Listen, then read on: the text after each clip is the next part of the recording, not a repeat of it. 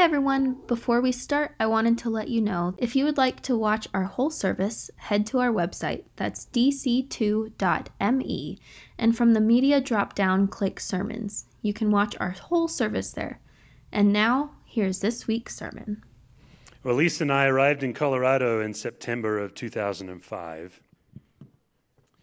Bryson was four and Andrew was two, and Kaylee was just a twinkle in her daddy's eye.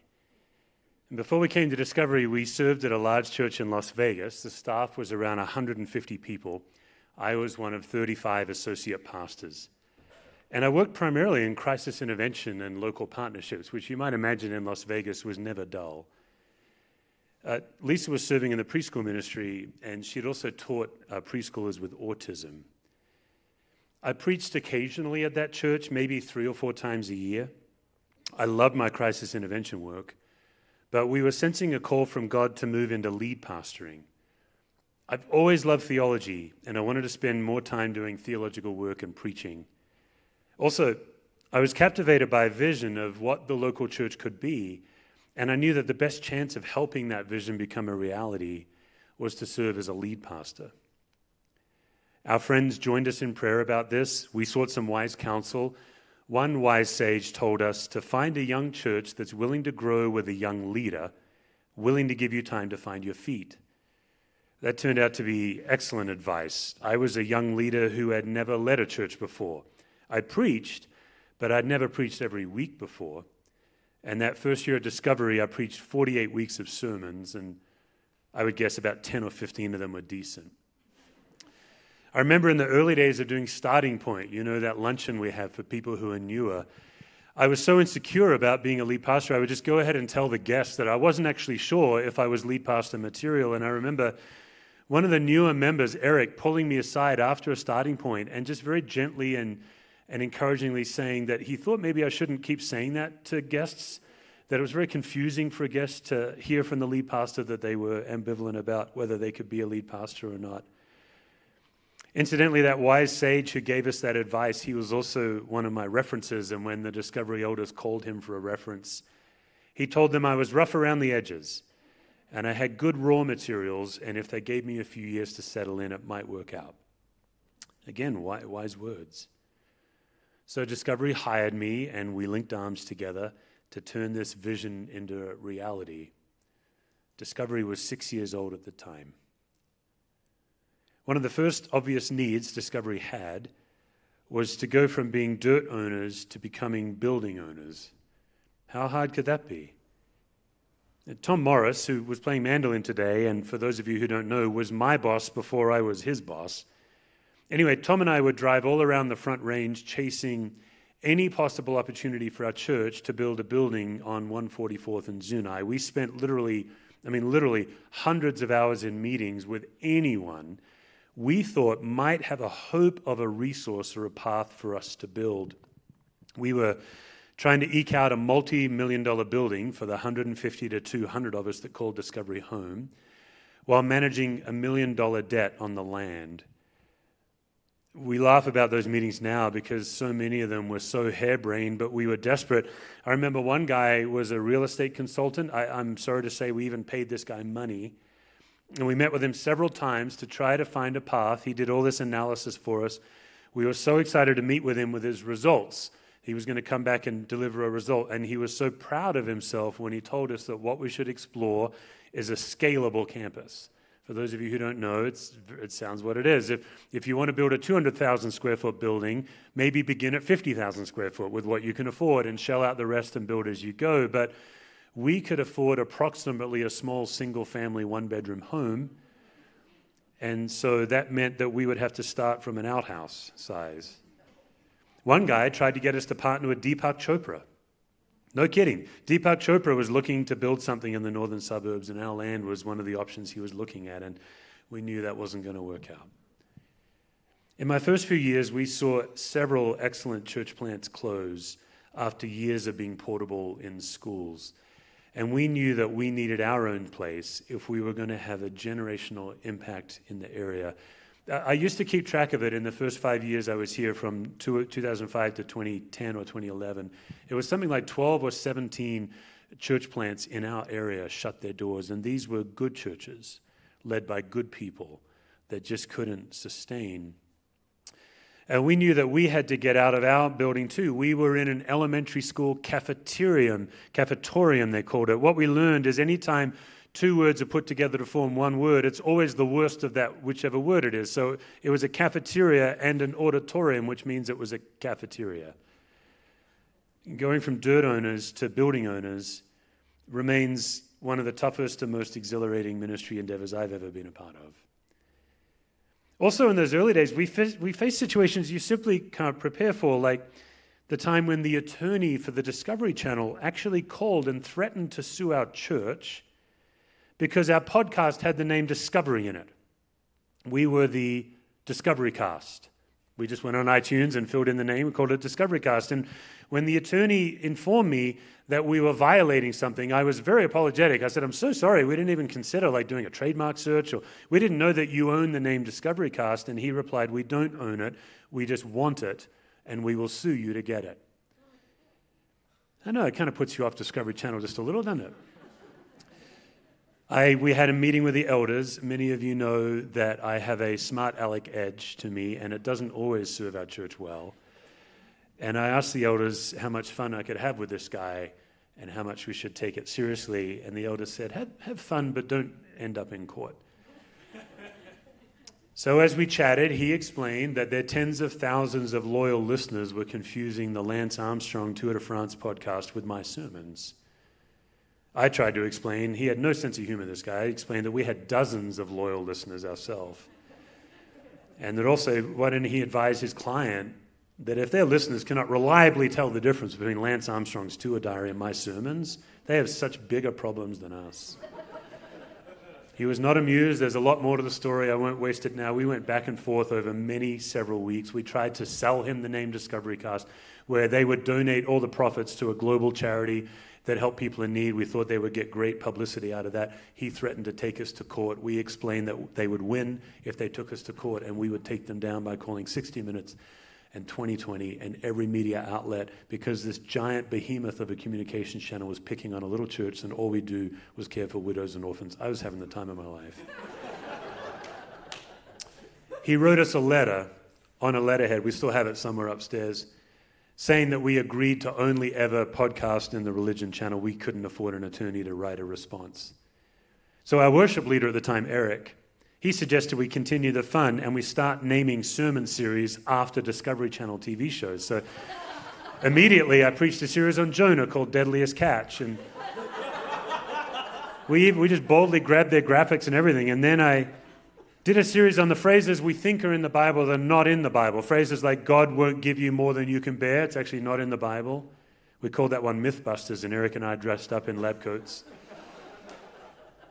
Those early years were intense, but our vision was taking shape, and we spent hours sifting through ideas, sorting limited resources, identifying leaders, and we also spent those same years struggling to get our church into a building and far and away, the hardest and most painful of all, even though this era ended 10 years ago, it is still profoundly painful.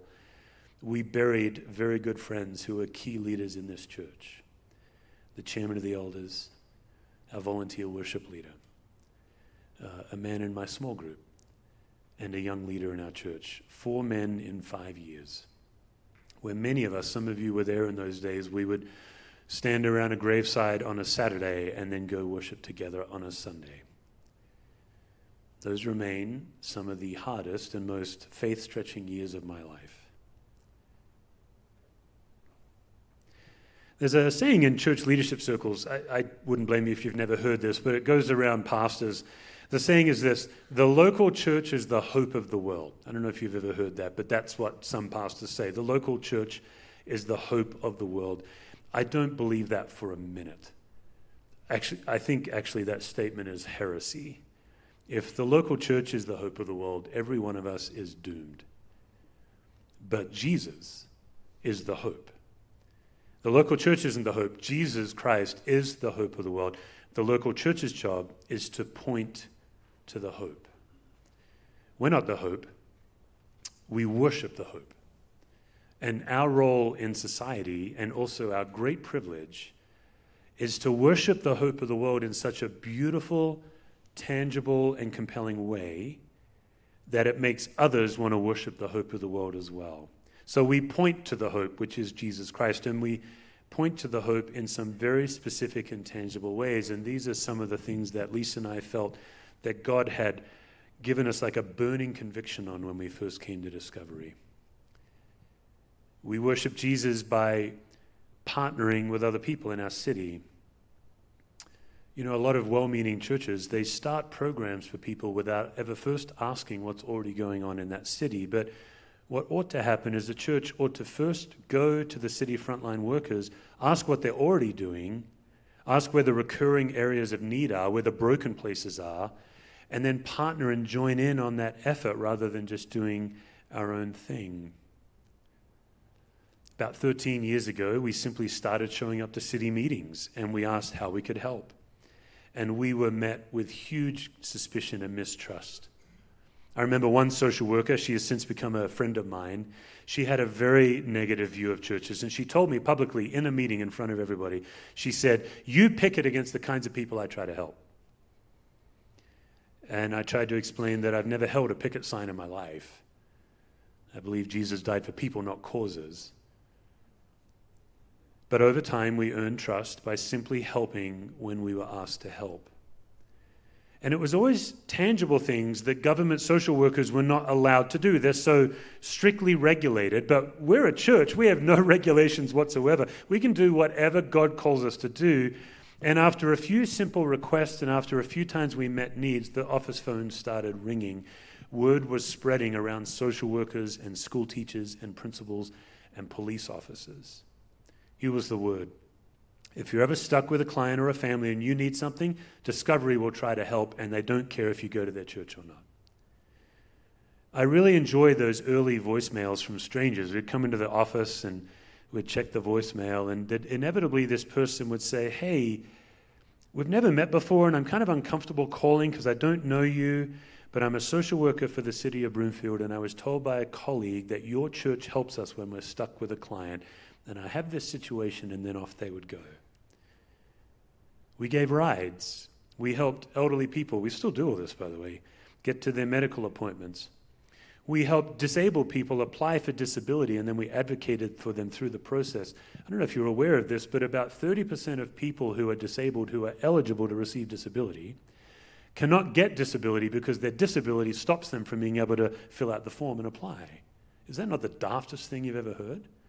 And government social workers are not allowed to help them by law, but the church can because we can do anything.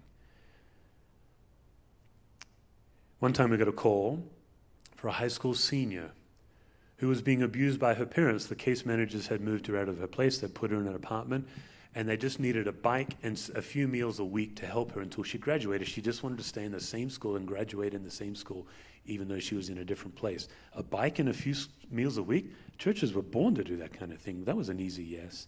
One time, we got a phone call for a group of men to go over to the home of a domestic violence survivor.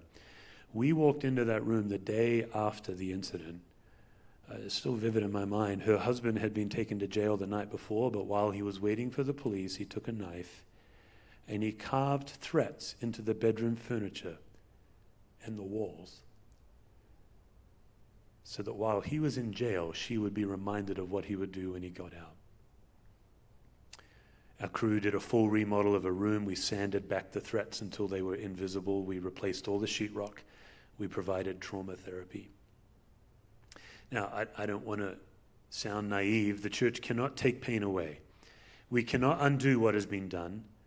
We are aware that by sanding the threats away it does not take the threat away. But what we can do is come alongside people in pain and serve them and love them in tangible ways. And Discovery is a church that moves toward people in pain. We have never been afraid of pain. I believe God's called a church not to charity because charity strips people of dignity. I believe God calls the church to something much more difficult, which is solidarity and reciprocity. Secular culture loves charity. Secular culture loves those who have doing for those who have not. but that strips people of dignity. The lowest form of poverty is not to be out of money. The lowest form of poverty is when people no longer see you as having anything of value to contribute in society. They want you to stand in a line, they want you to hold out your hand and beg, but they don't see you as somebody who can offer something. But in God's kingdom, every single human being has a measurable value and dignity. Every single human being, no matter how destitute they are, no matter how broken their life is, no matter what mess they've made of their life, they can contribute. They can make a difference the way the rest of us get to make a difference. Reciprocity, not charity. We believe that global mission trips can be life changing so long as we go primarily to learn and make friendships and not primarily to teach. Of course, we teach when we go, but that is not our primary driver. And as a general rule, there's always exceptions, but as a general rule, we shouldn't pack a shovel when we go. We shouldn't do construction in another country while the locals stand around wondering why we need so many water breaks because we can't work in the heat, wondering why we spent $2,000 to fly to their country and dig a ditch in front of them that could have employed 10 of them to dig that ditch better and faster than us. But if we go to learn, if we go to serve, if we go to cultivate friendship, if we go in the recognition that God is already there before we get there, God's at work, and God will be at work long after we come home, then maybe we can grow and they can benefit. A local church can do so much good in their city that when people outside the church run into trouble and need help, regardless of their relationship with religion, their first thought is going to a local church. I, I, believe that the local church can be the most help per square inch of any place in the Front Range. Affordable counseling, care for foster parents, organic vegetables, a simple meal, Alcoholics Anonymous, a listening ear, a gas card. You know, so many times people come into this barn during the week uh, just because they know they need to get to a church. It was not long before COVID I was coming into church on a Tuesday morning. It was about 8 a.m., and there was a woman waiting. She was out where the cafe used to be back in the good old pre COVID days, out where those benches are. And she was waiting for someone to unlock the church. And we sat down. We actually sat right down here where you are there, Kevin. And I asked what's going on. And she broke down and she told me about the affair that she was having that her husband didn't know about, and that the man's wife didn't know about, and that the man had committed suicide. And so, what was she to do? She had no religious background. She didn't know anything about church. There was just something in her that said, You have to get to a local church. If you go there, they'll help you. But not only individual relief, but also systemic injustice, systemic brokenness, that the local church can be on the front lines of looking at the recurring patterns in our culture that keep people trapped and stuck and do our part to work at that level as well. A church ought to be a place where no matter what you've done and no matter what's been done to you, you're welcome. Because the simple fact is, many people automatically feel outside of the church by default. And especially if you're a survivor of abuse, if you've dealt with significant trauma, you already feel like an outsider. You already think people are judging you. You feel like you don't belong. And so you need that extra welcome to even the keel. I believe Growing your faith comes from many sources. You can study your Bible, yes. But you can also find someone who is difficult to love and you can love them well. That'll cause growth. Worship is raising your hands and singing to the goodness of God, yes. Worship's also fixing someone's car or throwing a karaoke party for adults with special needs. Doubt and fear and pain is a normal part of the human experience, and therefore, doubt and fear and pain should be normalized in the church. People who battle doubt or fear or pain should not feel like second class Christians. And church leaders ought to go first in sharing their own doubts and their own fears and their own pain so that people can feel safe to share theirs as well. I think a church should be a leadership factory for young leaders. We should let young leaders lead before they're ready to lead. We should cringe at some of the results, but we should smile and say, Good job.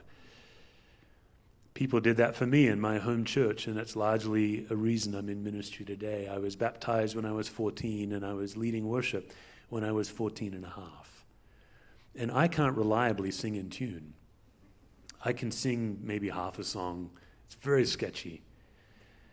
And it was pretty cringeworthy in those days. And 14 and a half, it's hard to tell between when I was actually had a heart for worship and when I was just trying to impress that pretty girl in the youth group. But still, the people in the church came up to me and said, Good job. There are some lies that God allows. Tithing and generosity can be fun, especially when you tithe more than your money, when you tithe your time, when you tithe your ministries, when you tithe your land for the sake of unchurched and broken people. Amazing things happen. Early on, we started to set a vision. We said, any ministry that is for this church, what if we tithed it for the community? And what if the people in this church could freely give that ministry away? And I remember our meals ministry, which up until that point was really just for anyone at Discovery who needed a meal. Maybe you'd had a surgery. Maybe you just had a baby. Maybe you had a family member out of town, you needed a meal. Our meals ministry really took this to heart, and so we started tithing our meals. And so many of you would suddenly give meals to foster families that are in the system, and sometimes you would call because your neighbor needed a meal. I remember we got a call to the church from McKay Landing, and someone said, hey, my neighbor just had surgery. It would be great if you would bring her a meal. So we got our meals ministry involved, and our meals ministry volunteer went to McKay Landing, knocked on that door, and this lady answered in a bathrobe. I mean, she was fresh out of surgery. And so our volunteer just said, Hey, I'm from Discovery Church, and we bring meals to people. I understand you've just had a surgery, and I just want you to know I, I don't know what the surgery was. I don't need to know, but I've been praying for you, and our team have been praying for you, and here's a meal. And the lady went bright red, and she looked at the, uh, our volunteer and she said, you, you pray for people with breast enhancement surgery?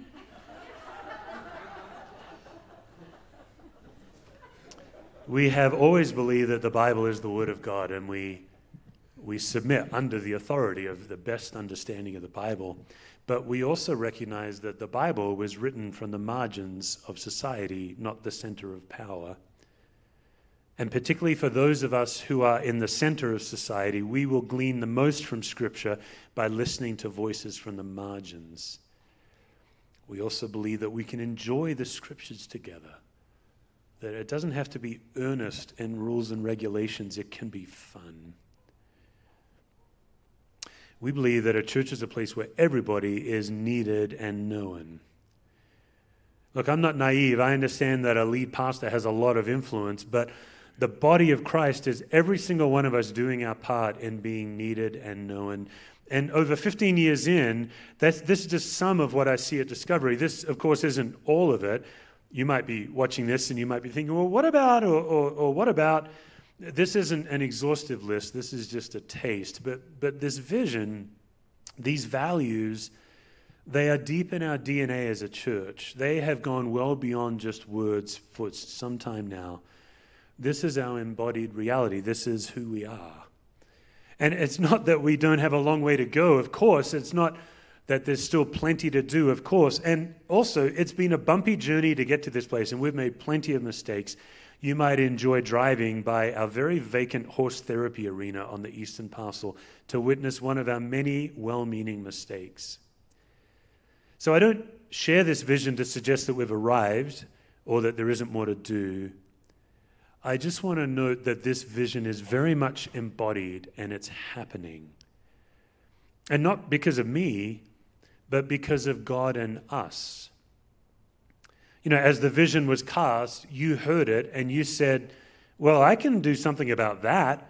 And then you rolled up your sleeves and you set your calendar and you opened your bank account and you helped make this vision embodied. Not only that, many of you improved upon it or corrected it or sharpened it, and some of you added to it. Vision in a church is never a one way transaction, and at Discovery, it has always been an embodied experience between all of us who are the body of Christ. God's Spirit residing in every one of us. Every one of us together taking responsibility to flesh it out, to embody this vision. When I look at Discovery and when I look at our incredible staff, and we do have an incredible staff, and our elders and our key leaders and our volunteers, I see embodied vision. You know, most of you know when I was younger, I had unique experiences that forged the way I lead and the way I think about God. And, you know, looking back, it makes no sense at all to give a 24 year old a job as a trauma and hospice chaplain, but God knew that I needed the lessons from that experience, and it remains the most formative single year of my life. The head chaplain was trained by the founder of family systems theory, and he taught it to us, and it changed everything for me. And after chaplaincy, I studied family systems theory in graduate school while I was studying theology, and I've been studying it ever since. Systems theory is pretty simple. It helps you notice what is bubbling under the surface in you, and it also helps you notice what is bubbling under the surface in groups or families. It teaches you to pay attention to the spread of anxiety in a group, to notice how your own anxiety infects your ability to be calm and present. And it then offers tools to notice recurring behavioral patterns, both healthy and unhealthy ones. I don't mean to make you comfortable right now, but those of you who are married, um, the way you fight is predictable to a systems theorist. What you fight about might change, but the way you fight, you can predict. And that's an example of systems theory. And so, what I did was simply take it off the therapy couch and bring it into the church and into organizational leadership. And you can imagine way back then how helpful that framework was for a frightened young chaplain who would walk into rooms of extreme anxiety several times a day and that year, I attended to something like 300 deaths, sometimes five or six deaths in a day. And um, I don't know how much you've been around death, but it's not something you ever get used to. It's not like you just like, oh, well, it's another death. So my capacity to care for those people was 100% linked to my capacity to manage my own anxiety and my own fear of death.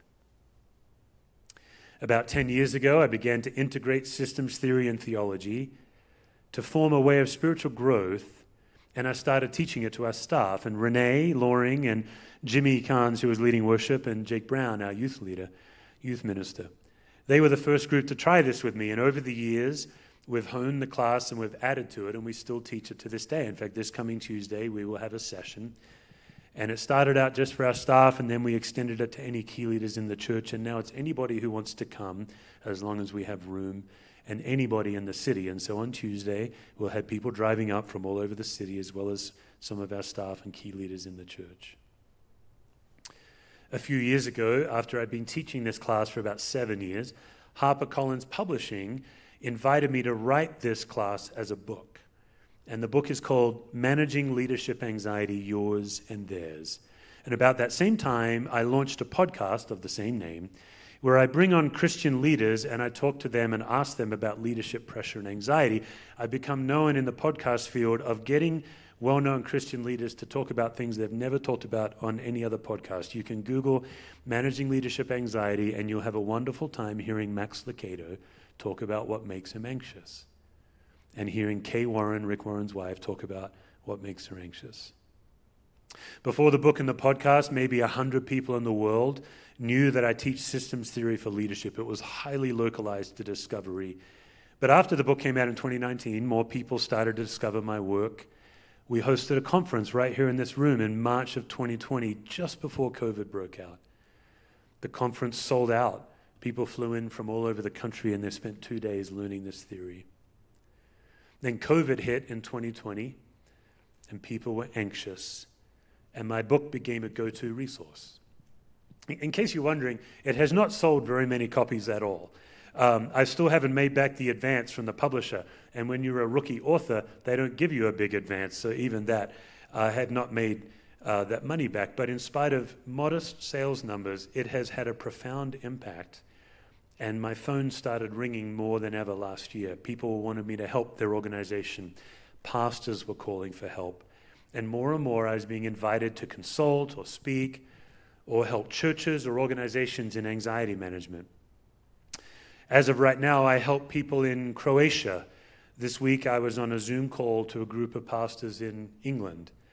I'm working with a missionary in Madagascar. I've got a wonderful collection of people in the motherland back in Australia. Uh, nine different countries as, as of the current count.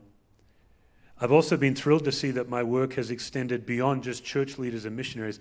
Business leaders have been reaching out, health professionals have also been reaching out. Last year, I was asked to teach a symposium for COVID intensive care doctors and nurses. Last week, a group of school teachers in Texas reached out. What I've discovered since my book came out is that the way I've integrated systems theory and theology is unique, and people are hungry for it amidst very anxious times. And about that same time frame where I was writing the book, Lisa went back to graduate school. She's a K 8 uh, school teacher, and she went back to get a master's in clinical mental health counseling. And she graduated in 2018, set up her own practice, and became trauma certified. And her practice is now booked solid. And we've started to see the tremendous overlap between her work and mine, and we started wondering last year what it would look like for us to serve pastors and leaders together. So, late last spring and last summer, we started praying and seeking wisdom from God and from others about what God was doing in our lives and where God was leading us. I've, I've always had an old school understanding of calling where God calls me somewhere and I don't leave until God calls me to leave. And so every few years, Lisa and I have sought the Lord and said, What about it, Lord? Is this the time? Are we done? Is there more to do? And so, really, through the summer, we prayed and we sought wisdom from trusted friends and we asked our elders to join us in prayer and discernment. And our overwhelming sense from God became clear. I believe God said that my time at Discovery is not done. God has more work for me to do at Discovery, but my time as the lead pastor is coming to a close. I believe God has more for me here at Discovery, but it's time for me to move into a supportive role rather than a primary lead role. The, vision that God called me to bring to Discovery is active and moving, it's embodied. It's time for fresh vision and a fresh voice to be our primary leader. And my heart and my hope is to remain on the preaching team, to continue to help with leadership development work. But now, my primary focus will be on leaders and organizations nationally and internationally who want to work on emotional and spiritual individual and team health. As Lisa and I were discerning this, and as we were talking to the elders, uh, one of the things that came clear to us is I've always had an informal ministry to pastors and leaders. Uh, when we were portable, I formed the Portable Church Survival Club. If you ran a portable church, I'd buy you lunch. We'd get together once a month in a group and we'd talk and share. Uh, since we've been a larger church, I've formed the Northern Suburbs Large Church Pastor Initiative, and we get together on a regular basis. I've always had an informal ministry to leaders and a formal ministry here at Discovery, and we believe God is simply calling us to flip that to where my informal ministry is now becoming the predominant use of my time, and my more supportive role will now be here at Discovery. So I wanted to let you know that this next 12 months will most likely be my last as your lead pastor but not my last year at Discovery. We don't have plans to go anywhere. We're very happy here. But God is opening up doors for me to serve, and I want to follow God where God is leading me. Leaders are facing enormous pressure nowadays, more than ever before, and God is calling me to put more of my time into helping them dig deeper. And I'll just be frank with you, I'm really excited about it, and I'm really scared about it because I've never been a full time consultant before. All I've ever known is pastoring. I've never run a business before. And what I'm most excited about is the same thing I'm most afraid of is it's time for me to walk by faith again. It's not that I haven't been walking by faith. In fact, when people ask me, I often tell them the primary way I walk by faith is by leading a church. It takes a lot of faith. But now God's calling me into something I've never done before, and it's both exhilarating and terrifying, which sounds about right. Serving Discovery in this role has been the honor of my life. I simply cannot believe what God has done through us all together. And while I understand that a congregation looks to a pastor for leadership, I also want you to know that I have learned from and followed many of you. And you have taught our kids, and you have loved us and loved our kids. You have inspired us. You have taught me what following Jesus looks like. A healthy relationship between a pastor and a congregation is reciprocal. And I stand here, sit here, grateful as a grateful beneficiary of your teaching and your example.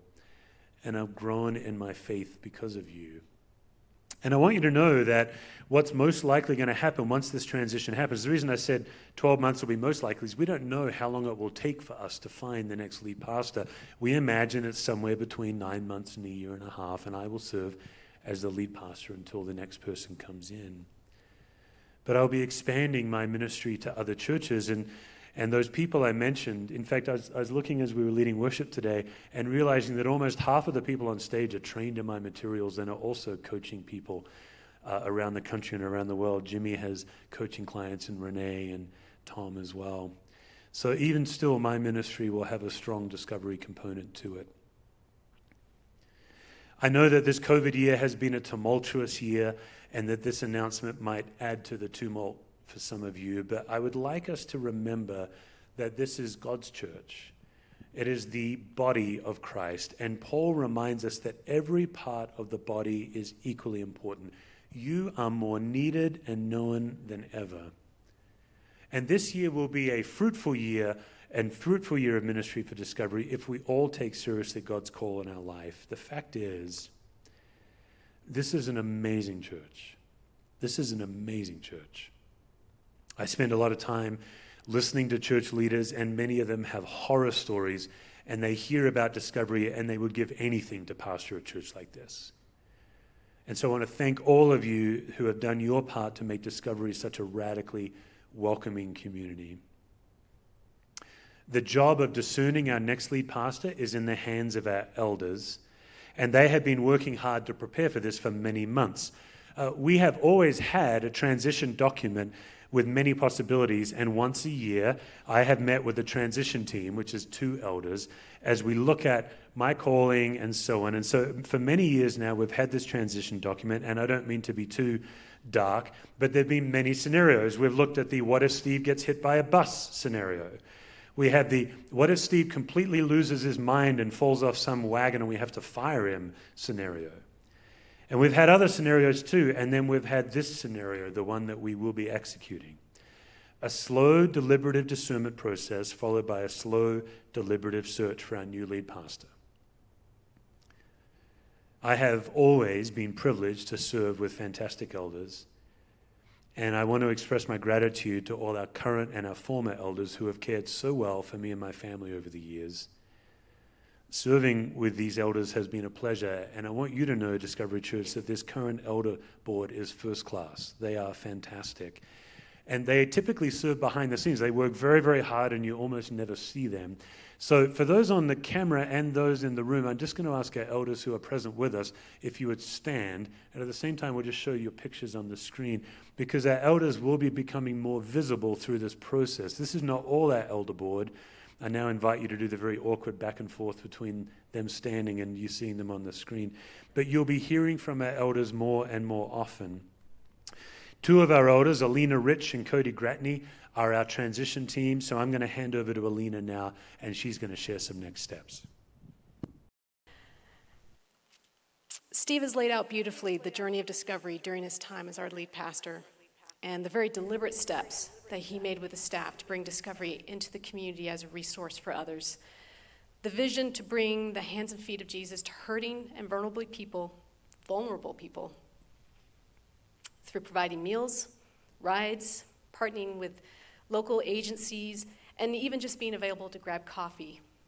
He and Lisa have been leading Discovery for over 15 years, and they have been so deliberate to listen to the Lord and follow his leading.